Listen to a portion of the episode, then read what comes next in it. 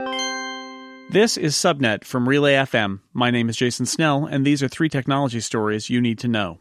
IBM is buying well known Linux distributor Red Hat, which provides software and support for technologies commonly used in data centers. The deal isn't cheap. IBM will pay $34 billion in cash to acquire all shares of Red Hat. Red Hat will become a unit of IBM's hybrid cloud division, with Red Hat's CEO joining IBM's senior management team and reporting to its CEO. It's the biggest acquisition in IBM's history and one of the largest in the history of the tech industry. It gives IBM a huge boost as it works to compete with Amazon and Microsoft in the business of building and supporting cloud infrastructure. The man accused of sending explosive devices to numerous prominent Democrats was apparently an active user of social media. His Twitter and Facebook accounts were suspended on Friday after he was arrested.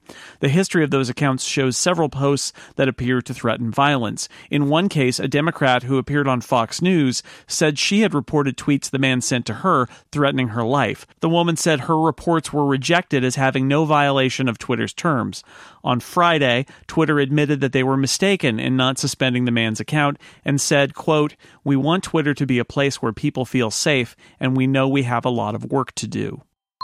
In the aftermath of the mass murder of 11 people at the Tree of Life Synagogue in Pittsburgh, a social network frequented by the suspect has found its sources for funding and internet hosting are drying up. The suspect in the shooting had a lengthy history on the Gab social network, which styles itself as a haven for free speech, but has become a destination for racists and other extremists who have found themselves kicked off of more popular social media services for violating their terms of service. The man's posts on Gab included numerous anti Semitic rants.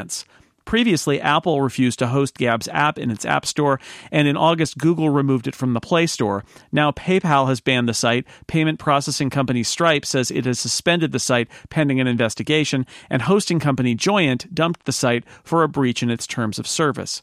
Gab's founder says he will continue to find a place where his social network can remain online and be, quote, a martyr for free speech and individual liberty. For additional coverage of these stories and many more, search for Relay FM in your podcast player, and you can hear me on the Upgrade podcast here on Relay FM.